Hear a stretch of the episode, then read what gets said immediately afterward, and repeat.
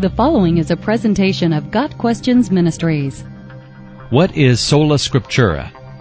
The phrase sola scriptura is from the Latin sola having the idea of alone, ground, base, and the word scriptura meaning writings, referring to the scriptures. Sola scriptura means that scripture alone is authoritative for the faith and practice of the Christian. The Bible is complete, authoritative, and true. All scripture is God-breathed and is useful for teaching, rebuking, correcting, and training in righteousness. 2 Timothy 3 verse 16. Sola Scriptura was the rallying cry of the Protestant Reformation. For centuries, the Roman Catholic Church had made its traditions superior in authority to the Bible. This resulted in many practices that were, in fact, contradictory to the Bible. Some examples are prayer to the saints and or Mary, the Immaculate Conception, transubstantiation, infant baptism, indulgences, and papal authority. Martin Luther, the founder of the Lutheran Church and father of the Protestant Reformation, was publicly rebuking the Catholic Church for its unbiblical teachings. The Catholic Church threatened Martin Luther with excommunication and death if he did not recant. Martin Luther's reply was, Unless therefore I am convinced by the testimony of Scripture, or by the clearest reasoning, unless I am persuaded by means of the passages which I have quoted, and unless they render my conscience bound by the Word of God, I cannot and will not retract. For it is unsafe for a Christian to speak against his conscience. Here I stand, I can do no other. May God help me. Amen. The primary Catholic argument against sola scriptura is that the Bible does not explicitly teach sola scriptura. Catholics argue that the Bible nowhere states that it is the only authoritative guide for faith and practice. While this is true, they fail to recognize a crucially important issue. We know that the Bible is the Word of God. The Bible declares itself to be God-breathed, inerrant, and authoritative. We also know that God does not change his mind or contradict himself.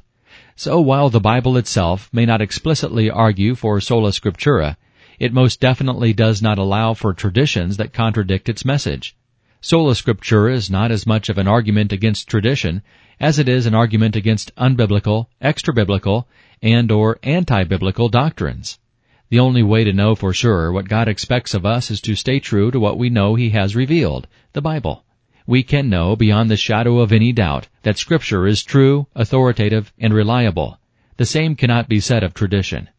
The Word of God is the only authority for the Christian faith. Traditions are valid only when they are based on Scripture and are in full agreement with Scripture. Traditions that contradict the Bible are not of God and are not a valid aspect of the Christian faith.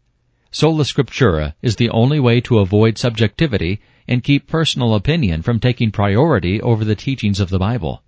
The essence of Sola Scriptura is basing your spiritual life on the Bible alone and rejecting any tradition or teaching that is not in full agreement with the Bible. 2 Timothy 2 verse 15 declares, Do your best to present yourself to God as one approved, a workman who does not need to be ashamed, and who correctly handles the word of truth. Sola Scriptura does not nullify the concept of church traditions. Rather, Sola Scriptura gives us a solid foundation on which to base church traditions. There are many practices in both Catholic and Protestant churches that are the result of traditions, not the explicit teaching of Scripture. It is good and even necessary for the church to have traditions. Traditions play an important role in clarifying and organizing Christian practice. At the same time, in order for these traditions to be valid, they must not be in disagreement with God's Word. They must be based on the solid foundation of the teaching of Scripture.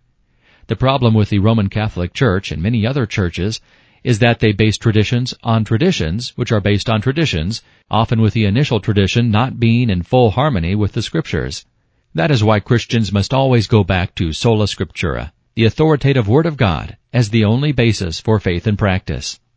On a practical matter, a frequent objection to the concept of sola scriptura is the fact that the canon of the Bible was not officially agreed upon for at least 250 years after the church was founded. Further, the scriptures were not available to the masses for over 1500 years after the church was founded. How then were early Christians to use sola scriptura when they did not even have the full scriptures? And how were Christians who lived before the invention of the printing press supposed to base their faith and practice on scripture alone if there was no way for them to have a complete copy of the scriptures? This issue is further compounded by the very high rates of illiteracy throughout history. How does the concept of sola scriptura handle these issues? The problem with this argument is that it essentially says that Scripture's authority is based on its availability. That is not the case. Scripture's authority is universal. Because it is God's Word, it is His authority. The fact that Scripture was not readily available, or that people could not read it, does not change the fact that Scripture is God's Word.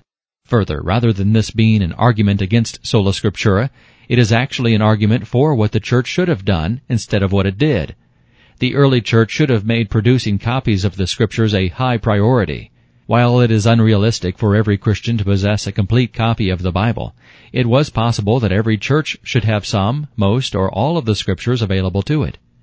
Early church leaders should have made studying the scriptures their highest priority so they could accurately teach it.